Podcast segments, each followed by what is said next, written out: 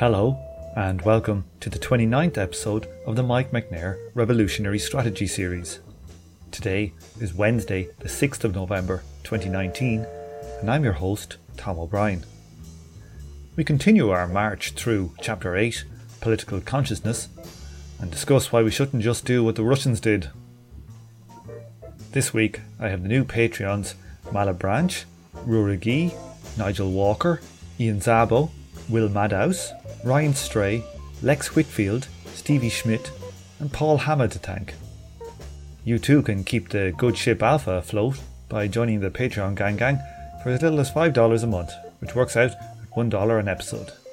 Patrons get special bonus episodes, the right to vote on the Reading Group series, and other cool stuff too.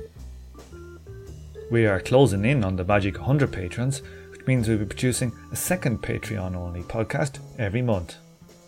This week's and last week's episode were both edited by the very generous Mason Kerr.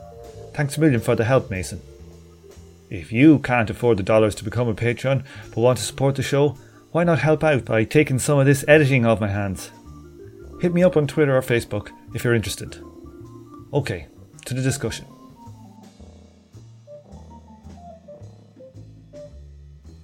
Let's give it over to Kyle. The Bolshevization of the communist parties and the savage polemics against Kautsky and others over classless democracy, which became part of the common inheritance of official communism, Maoism, and Trotskyism, deeply deformed these movements. In the end, the Bonapartist centralized dictatorship of the party bureaucracy produced kleptocrats in the USSR and the countries that copied it. In the Western communist parties and the trade unions associated with them, it produced ordinary labor bureaucrats with more power to quash dissent than the old socialist bureaucracy had deployed, a feature gratefully copied by the social democratic right. In the Trotskyist and Maoist groups, it produced petty patriarchs and tin pot dictators whose interest in holding on to their jobs and petty power were an effective obstacle to unity. It thus turned out to be in the interests of the capitalist class. Moreover, casting out the renegade Kautsky, cut off the communists from the Western European roots of their politics. Lenin and his co thinkers' transmission of the inheritance of the Second International into Russian politics became Lenin's unique genius on the party question, feeding into the cult of the personality of Lenin and its successors. Perfectly ordinary Western socialist political divisions pre existing the split in the Second International had to be cast in Russian terms. Communists began to speak a language alien to their broader audiences, the language that has descended in today's trot speak. I've got two questions to ask people about this when I was reading this. The first one is what does he mean here by classless democracy and the savage polemics against Kautsky and others over classless democracy. What does that mean? Um, it's the way that the old Kautskians uh, valued democracy as a social institution, kind of regardless of the class content, even though they wanted they wanted like a you know a, they wanted socialism, right? And they did they did think of like political like forms and structures as potentially having class content. But the way that Kautskians sort of dealt with democracy. Was as a good, no matter in what context it was coming from. So bourgeois democracy was good, and you wanted to preserve even some of the democratic organs from bourgeois democracy in your socialist transition. There was no such there was no such pretension for the um, the Bolsheviks against the provisional government. They wanted to fucking liquidate and destroy those organs, you know, and then just we're just gonna whip up a new democracy from scratch, right? Which, which they never did. I mean, yeah. and, well, they, there were organs, and they were like, you know what? Never mind. I, this is this does actually that isn't going to work. And you know, you could question the wisdom of that, um, but like it kind of plays into the Kautskians, you know, argument is that look, there was mm-hmm. like this historic kind of buildup of democratic legitimacy. If you just sweep it away, even for something more radically democratic, that's going to be real easy to sweep away too. Well, I mean, the, and the thing is that the final moment of radical democracy never arrived.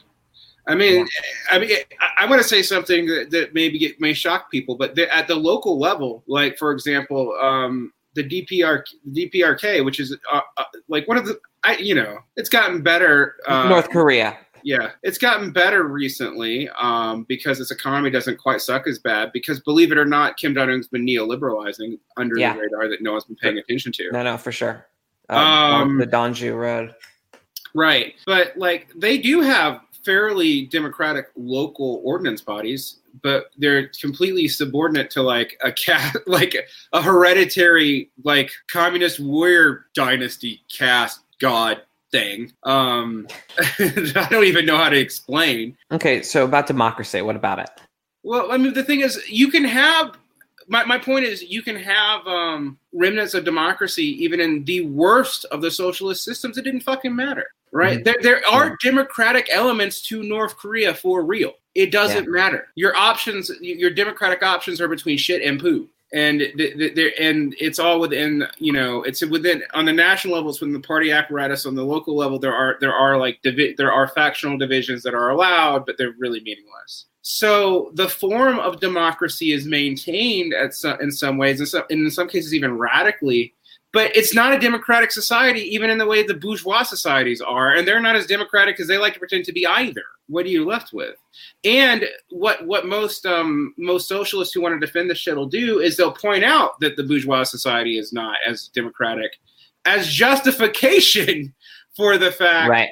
that their weird you know hybrid systems are not that democratic but you know but neither are the ones you live in and call democracy now so it's not really that bad you know so what do we do about Yep. that Well, I suppose you know you can have. Uh, it's like one of these classical Marx things that that is the the form of the essence that's in the world, but it's not true.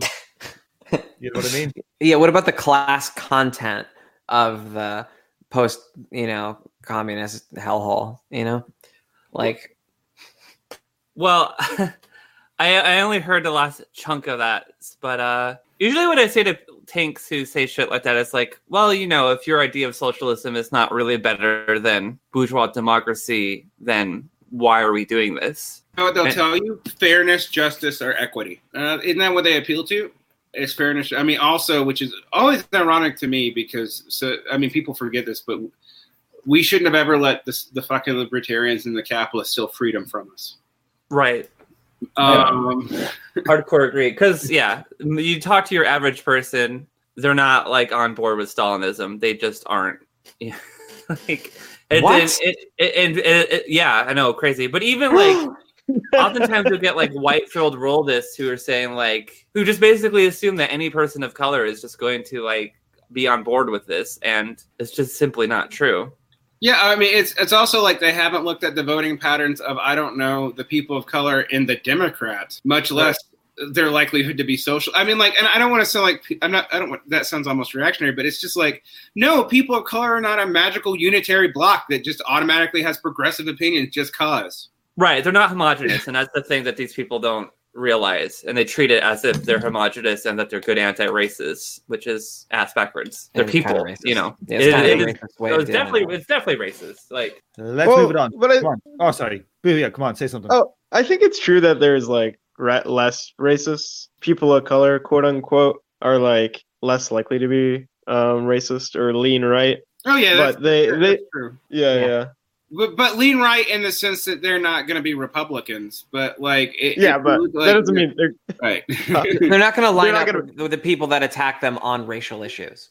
That that Yeah. stands to reason. Yeah, but it doesn't Yeah. mean that you know they They're not- they they're end up with the full, the full progressive package, right? Yeah. I mean, e- and even people of color is homogenous in a sense too, because you can have like some uh, Latin American voters who tend to vote Republican for, uh, based on religious issues, Right. and some who don't. Some who are quite progressive and even revolutionary. So it's not. Or, or the fact that they're all coming fleeing from being the ruling class in some fucking country where they fucking destroyed everything.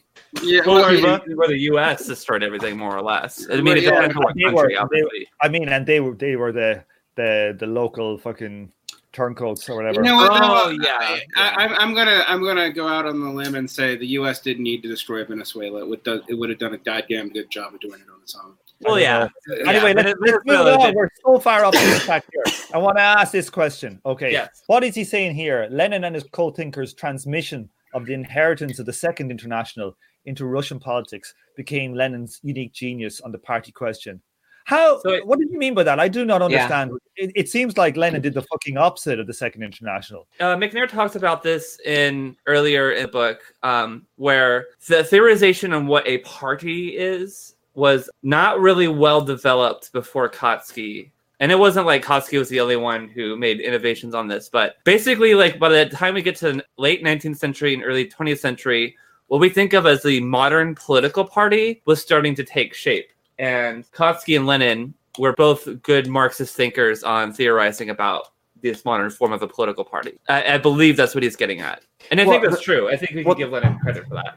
Yeah, but the point being that Lenin copied like 90% of his thought from Kautsky. Like Right. and and any good Marxist at the time would have done the same. Like or, or was at least responding to Kautsky. You know, he was Right. like uh he was the central thinker uh, on these organizational questions. And then the and then And the basically- copy was fucked up. And like Well, well, I- Lenin actually kind of did what what Marx does a lot on honestly, like in in written practice, where he'll like copy the shit out of some thinker, then like kind of disagree with him about something, blow that up into being a huge big deal, and being like, you know what, fuck you, nobody should read you, you're a dick, go to hell, and then and so all the followers of Marx are like, yeah, I'm not gonna read that guy, Uh, but, but then if you picked it up, you realize, oh shit. Uh, Marx really actually learned learned a lot from this guy. So like, I, I would say that there this is like, more justifiable for Marx than it is for Lenin because if we're looking at like Proudhon or Bakunin, there are greater differences between Proudhon, especially Proudhon. There are greater differences between Proudhon and, and Marx than there are between Lenin and Kautsky. Like Lenin just really took Kautsky, maybe developed it a little bit. Bam, Lenin. I mean, I maybe mean- maybe I'm being a bit vulgar, but I don't. I don't it's, really- it's it's a bit vulgar because Lenin has like a democratic has a period where he really does take like democracy to be a good right. like- no, that's true. and like, but yeah, it's in retrospect, it's like it's like questionable how like sincere the commitment is if that wasn't just like a tactical thing. the ordinary I- Yeah, go ahead. And I also think Lenin's theory of imperialism comes a lot from Hilferding as well. Mhm. Like I think I think he draws on many writers. Yeah. Yeah. Yeah, but Like a but lot of often, work. but but often he's not like, oh fuck Hilferding, don't read that dick. What are you, some kind of traitor? Don't read that. But that's what happens with Kautsky, right? And so nobody yeah. reads Kautsky. Nobody knows that most of Lenin's thought is from Kautsky. Stalin creates a cult of personality around Lenin, and Lenin is thought of as a singular genius. When it's not even just that he's amalgamating a lot of sources. It's just like a, most of his shit is cribbed from Kautsky, like ninety. Kautsky, Hill. I mean, the, like the the the, uh, the imperialism is Hilferding because that's actually one of the substantive disagreements with Kautsky. And what's fascinating about what I've always found fascinating about that, if you read Kautsky's theory of imperial, imperialism and colonialism, like it actually kind of applies to World War II better than the model that Lenin's using in World War One. But is war, but he's right in World War One because the, the conditions are very different, and the conditions being like where how dependent these economies are on colonialism. One thing for for people, uh, Macnair told me he's working on a book on imperialism, Oh, that's awesome. and Oh, good news. interesting. he's got a he, he big critique on Lenin's imperialism. He thinks Lenin's Lenin's imperialism is all wrong. Yeah. Yeah, me too. he, he's he's written a series of articles in the Weekly Worker that are quite good, critiquing Lenin's imperialism. So I'm Yeah, really uh, looking forward to this. Grossman has a really good uh, imperialism theory that he outlays in um, the third section of uh, Law of Accumulation. Oh, cool. It's like yeah, it's like uh, it's like super consistent with um, value theory. So is it unlike, say, I mean, I don't want to spit on the dead because he just died this week, but like Wallerstein's world systems theory, which doesn't seem consistent with value theory at all. Um, I don't know. I haven't read Wallerstein, so I can't comment I- on him. I, I have, but my only issue, like, it, it, it does a lot of it makes a sense, but he actually takes nation states as like sui generis actors. Um, he also still sees China as part of the periphery, which is nutty. Um, so, um, but beyond that, um, but to like get into this, it's funny the the last he gets a he gets a dig at the at the end of this paragraph that I, I just found humorous that I wanted to point out. Perfectly ordinary Western socialist political divisions, pre-existing the split into the Second International, have been cast in Russian terms, and in communists began to speak a language alien to their broader audiences, the language that has descended into today's trot speak. Yes, Conrad. God, it's so bad, and if it's not trot, it's mouse speak. But yeah, Well, yeah, yeah. It's insufferable. It, it, it's it's really it has so little value to speak in those terms because you're you're taking these these reasonable political divisions and then you're mapping them onto this this very particular convoluted process of uh, political position swapping that happened in within the Bolsheviks in the mid 20th century. And it's like how is that in any way better than using terms that would be more familiar to people. It's i think the you know stafford beer has a quote that the function of something is what it does you know what i mean? Like or like the Mm, that, yeah. i forget exactly what it is but the i think the point is rather clear. It's a form of intellectual domination. And it's yeah. it's, it's an outmoded fo- form of politics. Like and so people are very attached to this tradition of power and that this was a way of whipping people into a frenzy like they have hadn't seen before you know that could turn you know a, a fail son lawyer into a, a great man in statues. And so people ha- have reactionary power fantasies associated with this political culture that wears all the skins of the great revolutions like like uh Like a it, it really it really does get into that role playing aspect of the politics because like you're sort of personalizing political positions and making them into like embodied roles, right? Yeah, there, Um, yeah. There's definitely that. There's also some. There's some other weird stuff about it too. I mean, like, um, I come out of a an organization that I won't name because I don't want to have this fight today.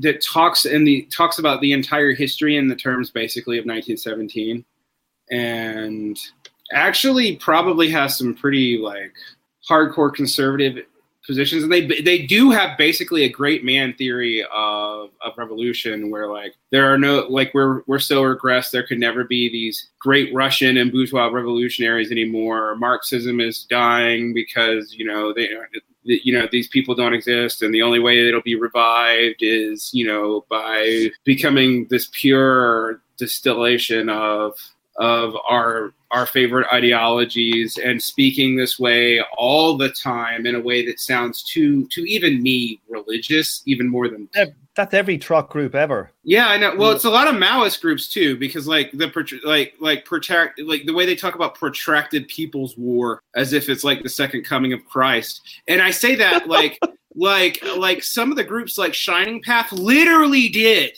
talk about it in the same terms of like of like thousand years of peace and shit it was it's it's crazy all right Uh, Right. I'm going to move on here to the general staff of the World Revolution.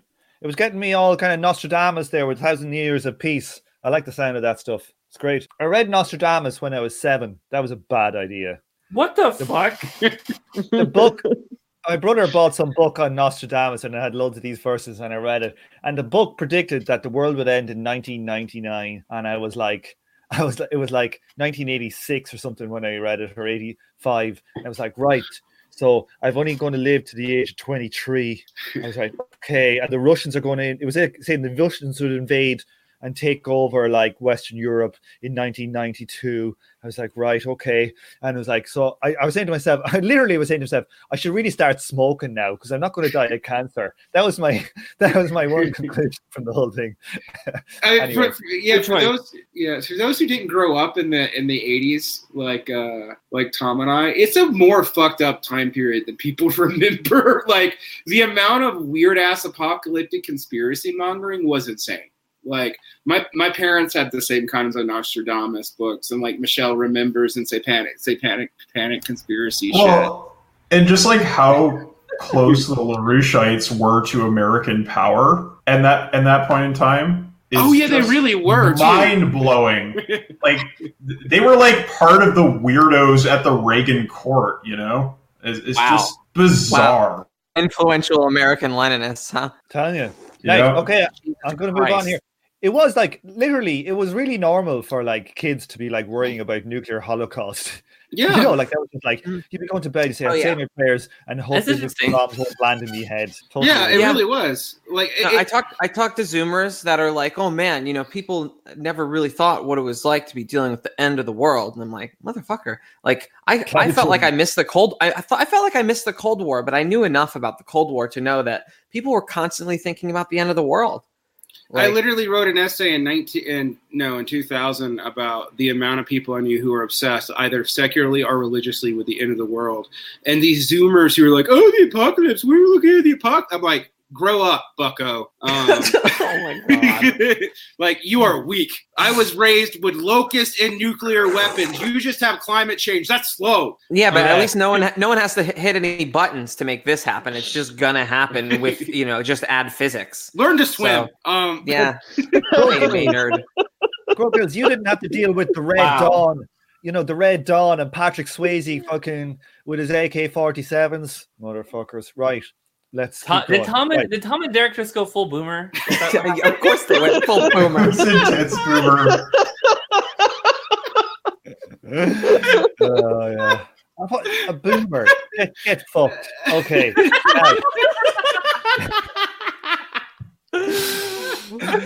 Yeah. Uh, you technically I'm a millennial guy.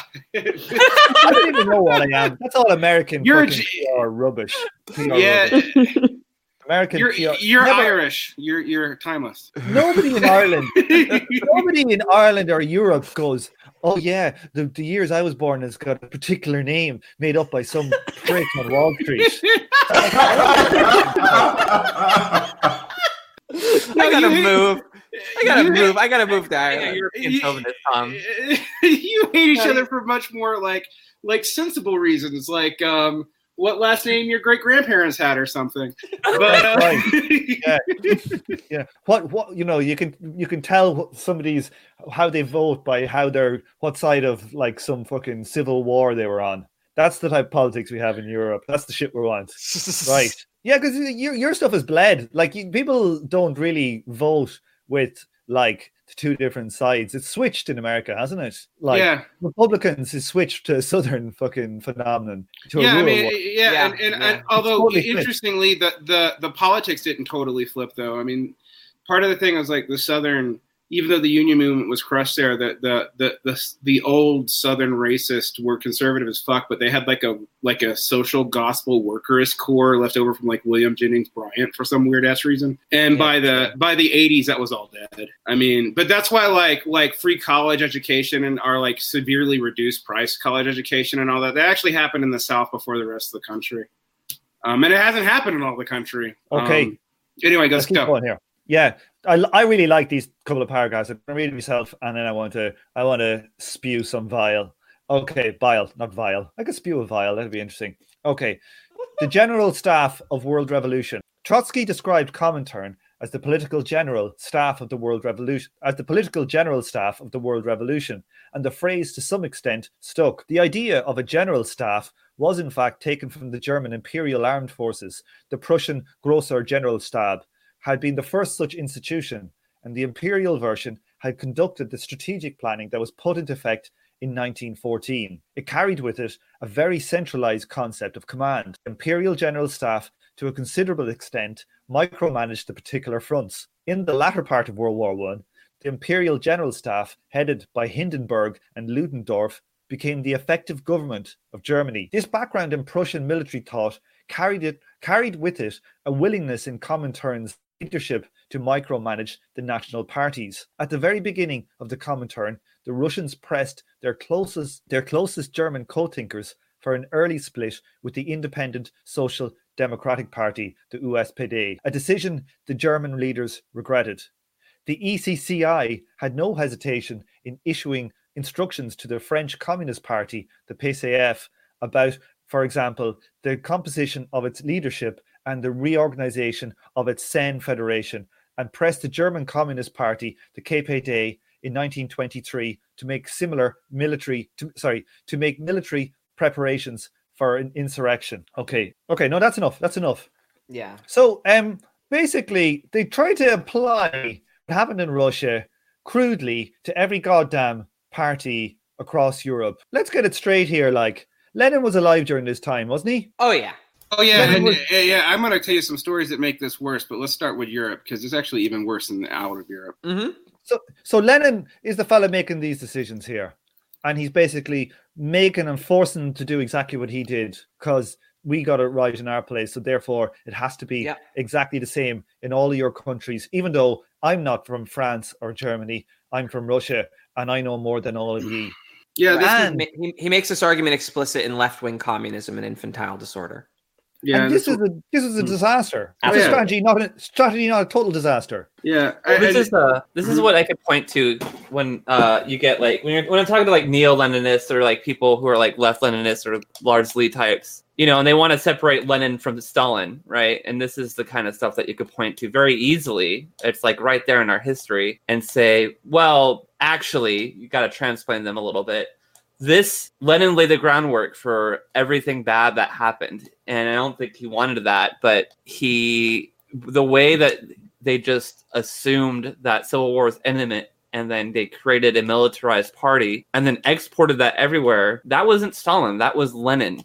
And you need to take responsibility for that. And they refused to. And i, I understand why because anarchists tend to be very moralistic and just treat him like he's a monster who eats everyone or whatever but you know the cold war's over you don't have to think like that you can think rationally about this and lenin fucked up Yeah, but Sorel was right, and Lenin is a meme, and that's the basis on which these people are dealing. I'm not kidding. This is the basis on which people are dealing with Lenin. Is that he embodies all like the the myth of the the big revolution that cleanses it all. He ends up embodying the actual heroic sacrifice of many, you know, hundreds of thousands of syndicalists and socialists and communists and anarchists and whatever. He gets to embody that, and that's what he means to those people, and th- to the to the people tearing him down, and to the people building him up. Very few of them are, are, are dealing with Lenin as a I mean, yeah, but let's figure. But okay, let's really get into how bad this fucked things up, though. Okay, like has anyone read Jacoby's Dialectic of Defeat? There's one chapter where I he have. goes into like what Zinoviev was doing under Lenin's orders to the to not just the the the the, the USPD, all right, but also to the communist parties. Like he they played they played left comms and and regular and regular comms off of each other to the extent that there may have been a chance for a second like slow revolution later on in the 20s and frankly Zinoviev killed it they also did that in the united states so Yeah, terrible. like they they totally i mean like the like if you know the the life story of john reed it gets into this. But like they totally like and there are a lot of shitty elements in the in the in the SPA but like they totally fuck with um Zinoviev has has Reed and they play all these sides to basically become the front party for the Bolsheviks in the in in the states with some allegiance. So they play all these factions coming out of the SPD against each other, and that leads to like the De Leonists. It leads to another group. It, eventually, they form their own party, the CPUSA, which immediately has its own internal problems because of it. Actually, it, it does a lot of good work in the South and starts really kind of focusing on racial issues during. And this is in the late Lenin Stalin period, and then immediately gets fucked when um when they when they issue orders for them to like don't criticize the Democrats ever because we have to make this United Front work or Popular Front work. Actually, not United Front. This is all tied up in that history, and this is directly to that time period. It wasn't just here. I mean, it wasn't just in Europe. It was all over the place. They did it in China too. No, the, the Uh, Chinese story is one of the most grisly. Like, Right. yeah, like it's super bad what they did did in China. Zhou Enlai and Mao just kind of survived by luck, and because Mao was a sycophant, frankly, for Stalin. But like, it was they were purging. They would like call people up to the to the Comintern meeting and shoot them. So like, it's like Macnair's actually underplaying how bad this was. And what makes me super mad is people don't point out. We don't talk about the neo-Leninists, but like Trots, the Trotskyists came up with this structure. Trotsky came up Yeah. with this structure. It was like it wasn't just Lenin. This is Trotsky too. Yeah, Trotsky writes a lot of nice stuff after it's relevant, you know, like Obama or something.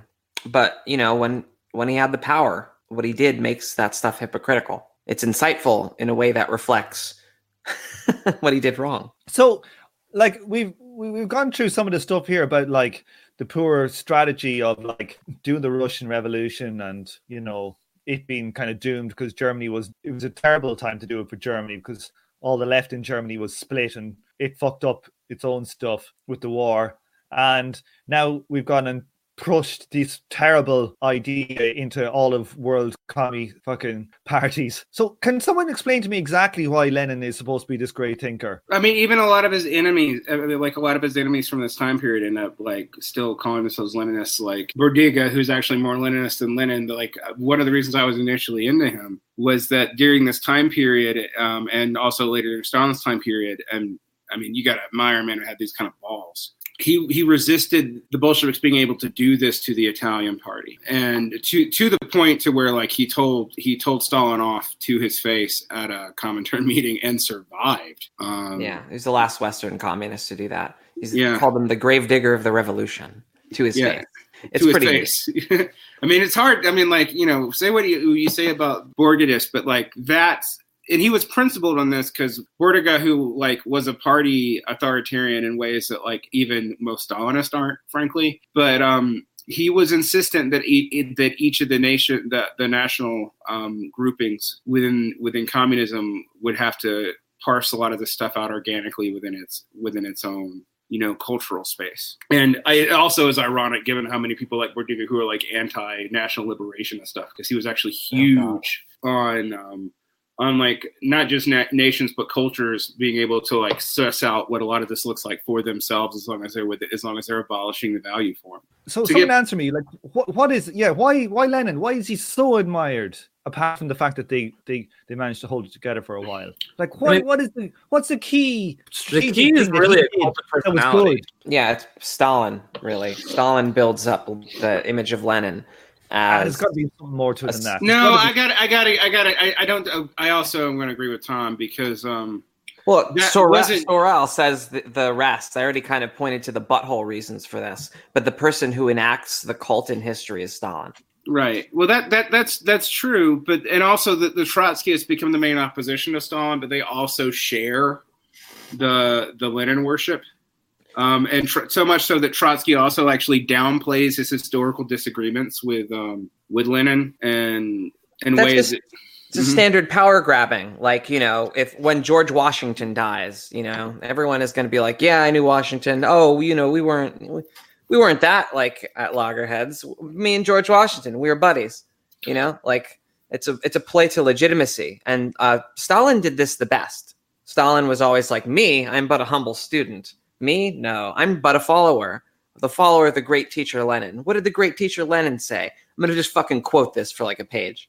Right. I mean, and, and like he would even do stuff that Lenin, like at least in the 30s, um, in the 40s, he starts deviating. But he'd even do stuff that he didn't agree with Lenin on. He'd still do it, Right. and that's also not addressed by.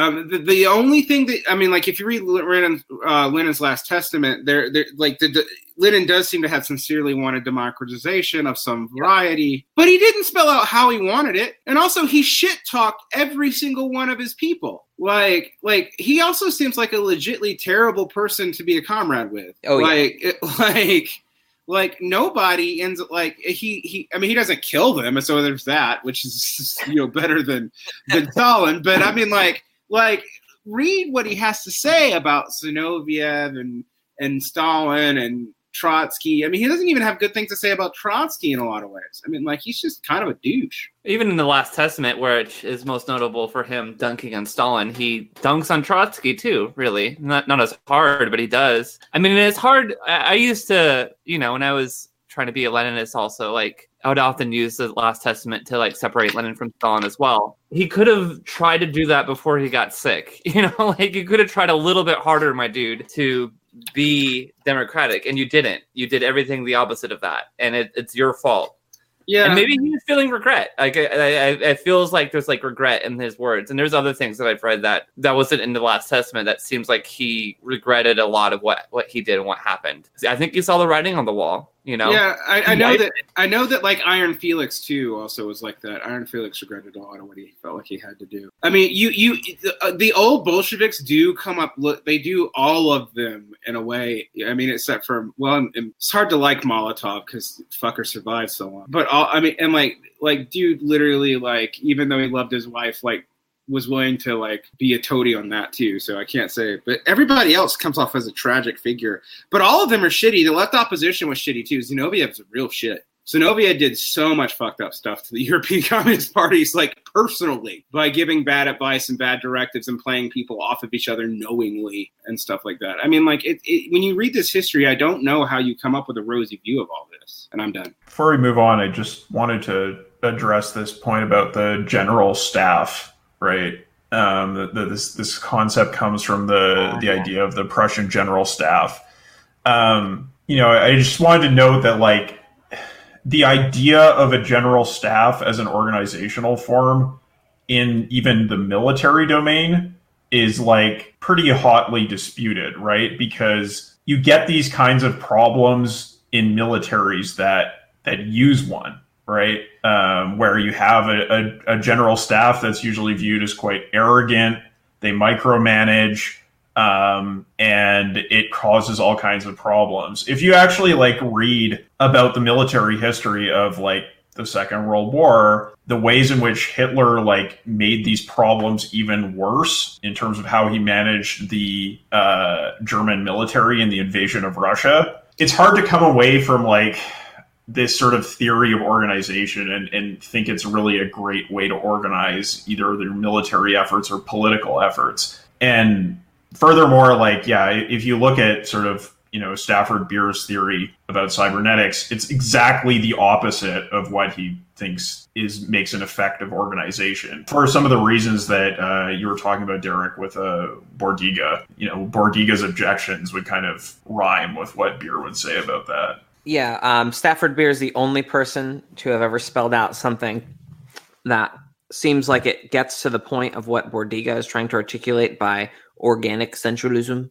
You know, that like you have like a sort of network of things based on the sort of emergent conditions and you have like a body in the in the middle that essentially only intervenes when there's like a pain signal, you might say like when there's something that can't be managed at that level. Mm. That's well, like you, you, you even see this in like the like military literature that right. is responding to the idea of the general staff, right? right? Because you know, fighting a war is a pretty intense test of your theory. There's certainly ways in which these things persist despite failures, just as they do in politics. But there are critiques that come up.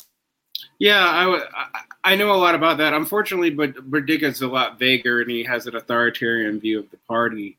Yeah. Um, but within the party, he has a very nebulous. I mean, he frankly a technocratic because he he thinks these networks will create technocrats that can just make informed decisions that aren't political because he hates politics, and that you know they would be like like ways to adjust this based on inputs from central planning committees and ration problems and stuff like that. Um, so in, in some ways, Bordiga is like way more authoritarian, but he does he does seem to see these like overly teleologically oriented things. I mean, and I'm gonna go like I want to like make this explicit.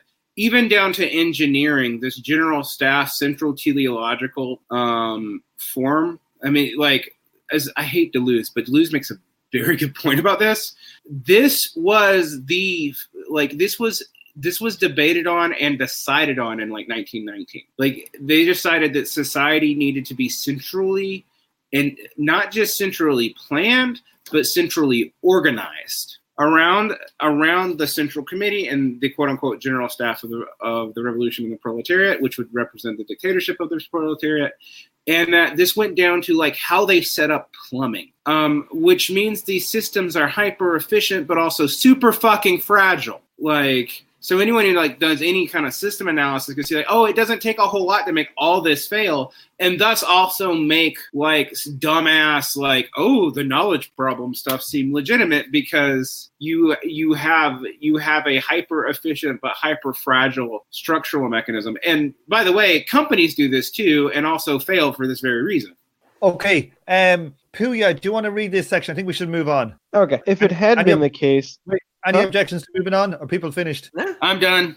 Go for it. If it had been the case that Europe was on the verge of generalized civil war, the creation of a European wide military command structure capable of giving orders to national movements would have been entirely justified. In war, that is to go beyond guerrilla harassment of the enemy and take hold of territory. Uh, and hold territory. Yeah, it is necessary to have a centralized command. It is also sometimes necessary for units to sacrifice themselves in diversionary attacks that will enable victory elsewhere, or, for that matter, in attacks that will lead to breakthroughs uh, by uh, attrition. It might have thus have been justified to wager the KPD on the possibility that a breakthrough in Germany would bring down the whole European state system.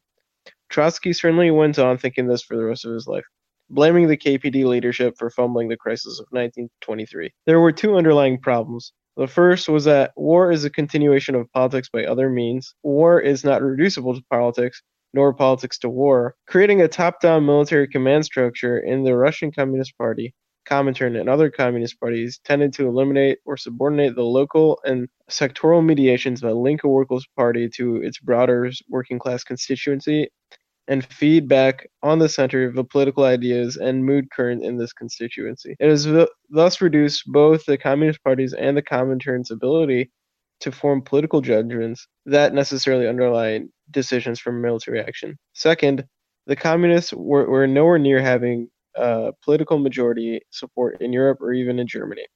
The task of the communists, once the revolutionary wave of 1919 to 1920 had ebbed, was, as the Comintern recognized in the at the fourth and uh, sorry at the third and fourth congresses, to win a political majority.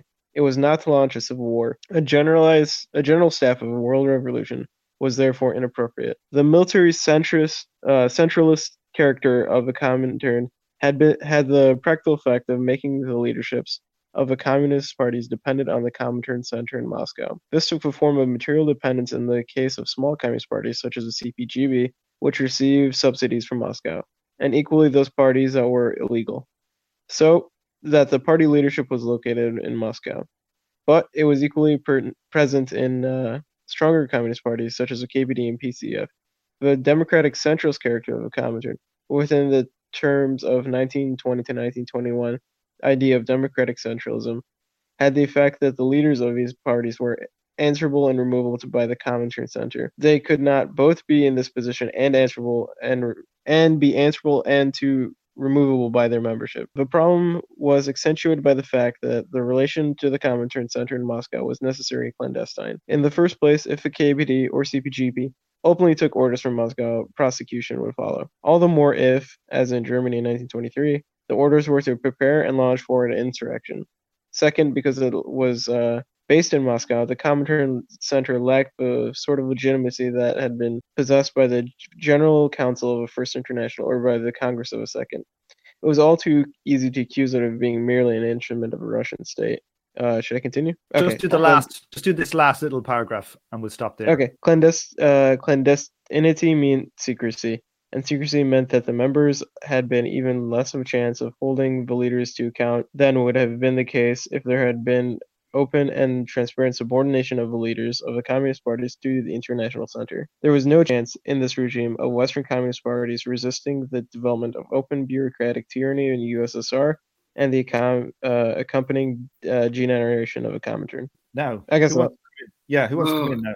This has a this opens a can of worms for me, and and Lexi can speak to it too because we went we we were a member of a party that actually tried to implement their structure off of the exact constitutional structure uh, or charter structure of the CP of the of the CPGB PCC, which is the the the the, the organization and sect that uh, Macnair is in. They still are structured around this terror cell um, military cadre model to yeah. this day, even after this book was written. And and I now like am like, why? I mean, after reading this, um, the the other thing that I thought was interesting is like, particularly after Kyle's comments, that Macnair actually takes a whole lot of stuff that's contested um, in general military strategy as just a fact based off of 19th century war models. Um, yeah, you do have to have a central, central command and diversionary tactics. Uh, yeah, yeah, sure. But the central command doesn't have to be structured that centrally. And with that, you know, with, with that kind of with that hyper central command structure. I mean, honestly, the U.S. military isn't. Um, yeah, they're like that's probably one of the biggest counter examples to the general staff model, right? Well, on top of that, too, like and then I think even Macnair himself said this earlier, but like the whole idea of like the idea of like Marxist republicanism or even like Lenin and state and revolution is that you have like a workers' militia where it's the armed working class itself and not like a special body of people. So if he's arguing that like it's logical to have like a top down command structure in a military sense, in, in that general staff sense, right? In a period of civil war, that seems to go that seems to contradict what uh, he was saying before, unless I'm misunderstanding something. Well, I mean, the, the, the, I think also we have to remember in their conception, like the revolu- the revolution and the Civil War might not be the the exact same thing. Um, sure, but in the Bolshevik model, it wasn't. I mean, the Bolshevik, the actual Bolshevik seizure in October was like kind of easy. Yeah, correct. But I guess what I'm saying though is that like the the way a dictatorship of the proletariat is structured in like the libertarian Leninist conception or like neo Leninist or you know communist republican whatever is that you have uh you just have a working uh, class militia and officers are elected and so the general staff model that Macnair seems to think is uh, necessary during the, during the Civil War is contradicted by his revolutionary model. Like, well, there's a good reason right. for that. It's because of the performance of um, those kind of armies in the Civil War, right? They kind of those armies didn't always fight the most efficiently. Yeah, that's true, but they won the American resources. Revolution. Yeah, no, no, no. You're right. You're right. but that but this is the calculation that gets made in order to hold on to power at the expense of the democratic so, character of the revolution. What I'm pointing out though, and maybe maybe I am the anti-Macnairist of the group, is uh, he's inconsistent in ways that capitulate a lot of the main points back to traditional Leninism while he's trying to critique it. He's radically inconsistent if you read this closely. I mean, yeah, I, I, I tend to agree. Actually, I, I, don't think I still see a lot of value in this text, but I I, I see value at it with a, a side of salt, if you will. Um, I guess the thing I see that's really problematic from a strategic point of view is that like he does sort of take up this kind of Clausewitzian idea of like attrition uh, warfare, and that really does seem to be the model that like the Western European communist parties took and was not effective. So like if you're seeing that as your model for strategy, um, yeah, I, I don't I don't think this is it. I mean, basically, it's basing your it's basing twenty 20th century war models uh, into turning them into political models. And then and those uh, early 20th 19th century war models are also just wrong now to contemporary right. things anyway. Yeah like I, I, keep on being like like i hate to say this but like motherfucker needs to read the war nerd. Yeah. um like war nerd understands the rhizome right. And and it also understands like these attrition models when they work and don't work. So for example in insurgencies and like for in anti-imperial insurgencies where you're fighting a foreign occupier they work. Kind of. If you're willing to take four times the deaths of the occupier okay? So you got to sacrifice 75% of your army. But they do not work in traditional civil wars actually believe it or not. Like they they don't. In, in, traditional civil wars, in which case uh, the, the odds of the, the people who currently hold the state winning in an attrition model is even even when like even if you look at uh for example i don't know the us civil war it's going to always favor the fucking current state like always actually. So that's a terrible model. And we see this in the way the left fails politically right? Even outside of the leninist dimension that the, these attritional tactics are adopted against a more organized and entrenched enemy. Uh, right, and like honestly, they're deluded. I mean, like this is like marching a, a group of army ants against the goddamn U.S. military, effectively. I mean, like, I mean, it's it, it the, the the ways in which it's diluted and anachronistic and like not materially rooted. And look, I got in an argument with someone who I'm not going to name that so so I don't start shit today about militancy. It was a very mild argument, but they you know they basically believe that militancy. The reason why they value militancy is it wins, and it's based off of this attrition model, right? But they also kind of believe militancy is like a not quite an ideological position, but kind of like a strategic orientation based on an ideological position, which I find to be hilarious because one thing you'll notice about um, modern armies, they're not militant in an ideological way at all. Right. At all. Mhm. No, it's, like, it's an antiquarian form of militancy. What they crave is a listen. What they want is a kind of repression. You know, they want some kind of like they want that. They and they want a good reason for it. They can't do it without like a good integrated reason. They would never make it in the modern army. It's not ideological in that way. they right, want a full integrated warrior monk experience. Right. What, what, like, what, like when I actually would point out to people who talk this way, and, that, and this was in a different conversation, like, well, why don't you do what the right wing does and join the military to get the tactical training? One of the things that you'll notice from those of us who have any kind of violence training that's gone through a formal, like, um, you know, for me, it's like very mild. It's mostly like non-lethals and stuff. But for for but for other people that I know who are like former soldiers, they're the least militant people in the goddamn group. Like almost 100%. universally, like it's like for, for good reason. right. For And good uh, reason. If you've tasted that world, you don't want to like dwell in it unless there's something wrong with you. Right, Right. So, so like th- this model is like it's not just politically del- deleterious. Frankly, it's personally deleterious. This will fuck you up in the Children's Crusade. Who wants to take the last No, last I'm- little bit? I'm good. Just a little technical difficulty. All right. Oh, sorry. Yeah, yeah. Um, I didn't notice you popped out. I haven't read Lexi. anything yet. Oh, yeah. Sorry, Sophie. Thought you'd done already. Uh, Nope. Sophie, do Mhm. you want to take the last bit then? Sure. Can you make it make the uh, text bigger, please?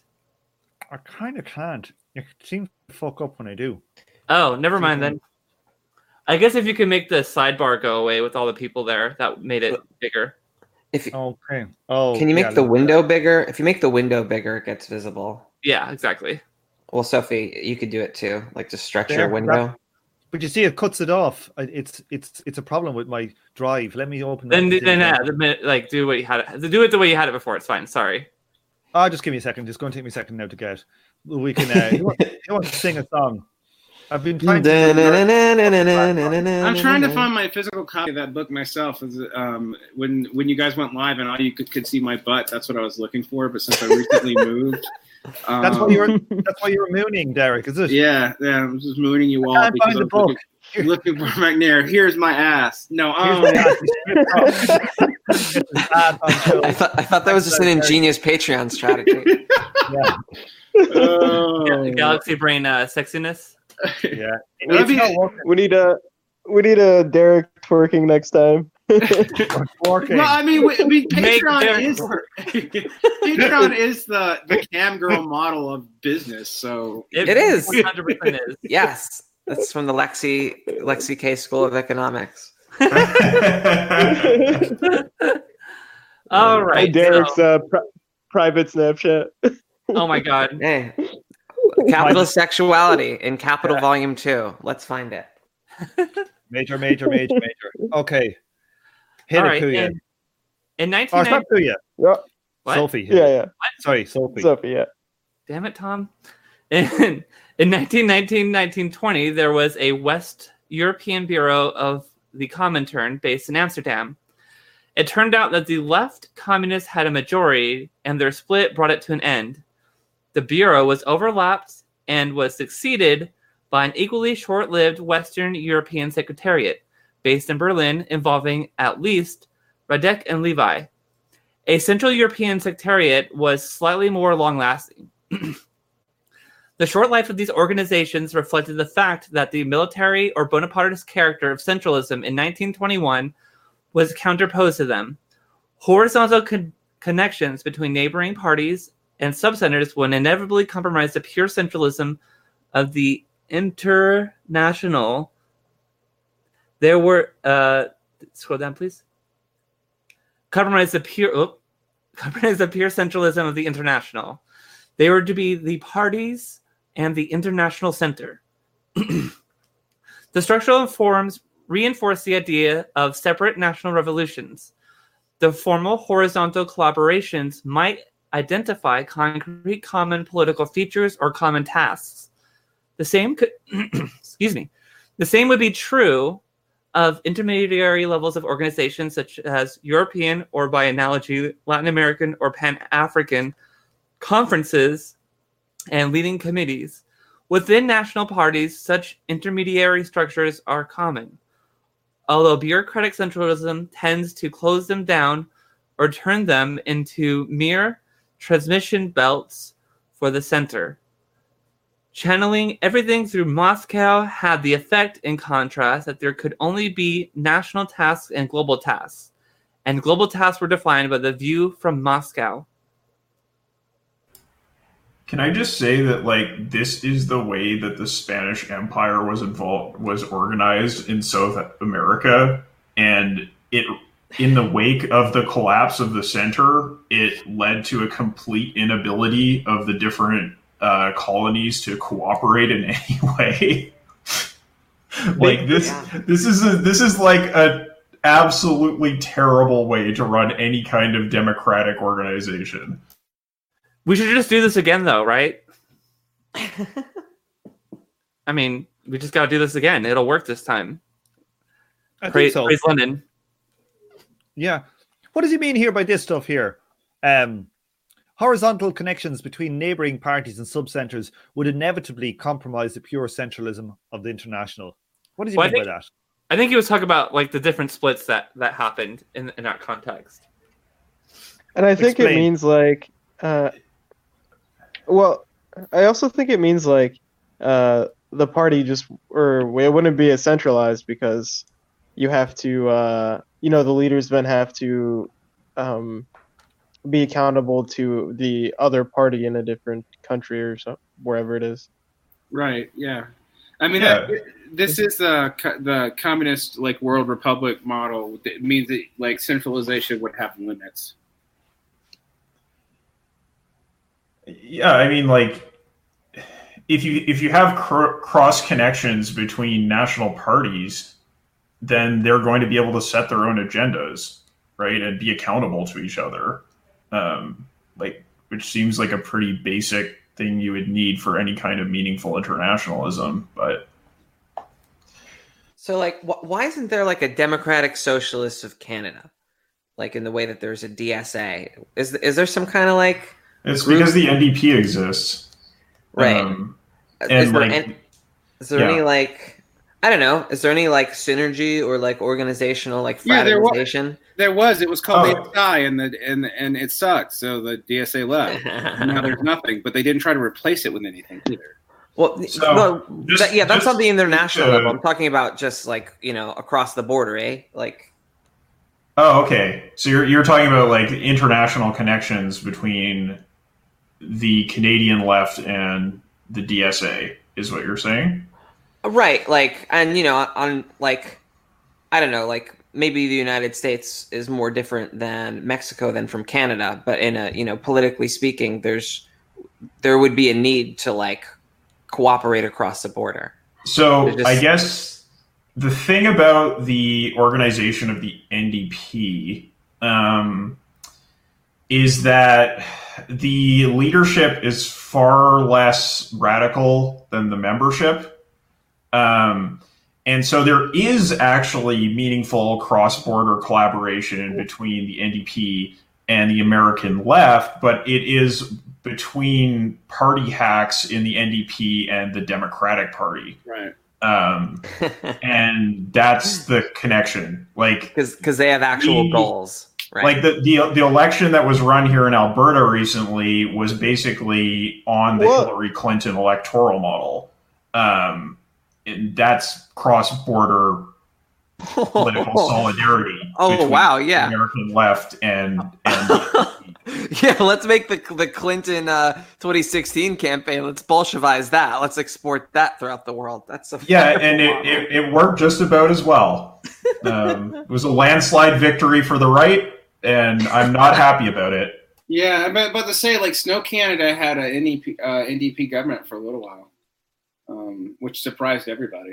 And then they Yeah, they were they were terrible. Like they, they they were they were they were chauvinistic about Albertan politics. They basically resurrected the energy industry, the oil industry in Alberta. Uh, did everything shit. they possibly could to strengthen them. So they Uh, were smokestack yellow card workerist Mhm. um, for Yeah. fucking, like Alberta nationalism. What the weak tea fucking nationalism is like? I'm gonna be Weak tea. nationalist for my. That's like some. That's like almost social fascist at this point.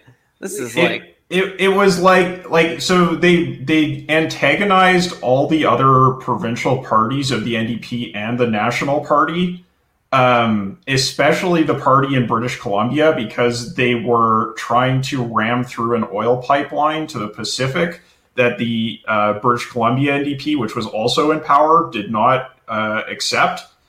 And they basically, yeah, they just used right wing talking points. Um, don't it doesn't to- make you want to run to Canada to escape Trump people? I mean, like for real. Though. Yeah it, it, it's it was such a disaster um and it honestly was like a pretty transformative experience for for me personally in terms of seeing like yeah I, i'm like i'm not really down with sort of national oriented socialism because that chauvinism was so catastrophic that i i just i i can hardly even begin to understand how that leads to It would be like meaningful socialism. the DSA of Texas was like Texo chauvinist, but and I say that because it's like it literally is the equivalent. And th- th- since Texas does have like a Republican history of its own, for I don't know for a couple months or something. yeah, but that, would- that would be like kind of like a white supremacist politic. It would be hard to do that outside. Uh, of- did, did you realize that like the, the communists went out to Portland were not opposed to the Klan? Oh, Just, I'm just like pointing that out. Like Damn it. it, it, it is these unfortunates in history that are that our anti-communist woke liberal overlords are actually kind of right about. Yeah, for sure. So like, um, and also and, and seriously, it it is why a lot of the the the particularly I'm gonna I'm not gonna say people of color. I'm gonna say black community doesn't really trust um, the white socialist movement and the Democratic Party. Like for real, it's, it's related to this. Yeah, and I, I guess I will just, you know, so I'm not starting super tons of beef here. Like, there were positive things the Alberta NDP did. They tried to organize the agricultural workers, which was like really going out on a limb. It was a failure, but they tried. they raised the minimum wage significantly. They did some things for LGBTQ rights, which are all getting reversed now that they've lost and the Tories are in power and the, the reaction is going to be twice as bad as what it would have been otherwise. It's just, Yeah. you know, you, you look at the positive things they did and it's, it's really hard to sort of appreciate them as positive things when the defeat that came out of this is, is going to be so crushing uh, for working people. Yeah. Are, uh, is the left in um, Alberta like doubling down though on it to defend it now that they're in opposition mode, like like like the Democrats? Yeah. Yeah here? the- what they're doing is they're um, they're partially uh, just sort of pointing to the perfidy and the lies and the corruption of the conservatives um, and then the other thing they're doing is they're organizing budget town halls to sort of like point out or make the the, the conservative cuts agenda a a public issue those are the those are the things they're doing. I feel like the second one is something that the Democrats wouldn't do, but um, the first one is definitely something the Democrats would do. Democrats would do the second one. The Democrats would do on a local level, but not on a national one, and then it depends on the locality. But just to bring this point out, man, like these horizontal connections between neighboring parties, sub-centers would inevitably compromise the pure centralists of the international. We'd also have to deal with all this shit. Like, like, could you imagine like trying to get trying to get like the Brooklyn DSA to like actually deal with like the Alberta ND, NDP in a real like I can't even get the Brooklyn DSA to like talk like really deal with like the southern and western chapters of the DSA, much less like Look, everybody knows that Nuke Brooklyn is first on my program, but the point is, I just want, I just want communists, I just want comrades, I just want Buffalo, New York comrades to smoke weed with Toronto comrades right now, like just as a start. I, that's a start. That's the second point of my platform. Okay. all right. Buffalo, New Yeah. York people, you can escape some of the fallout in Canada and smoke some weed. But surely we should be nuking Connecticut then as well. Come on now. Yeah, yeah, yeah, for sure. Let me just get. I'll gather my. Get your stuff. Get grab your stuff.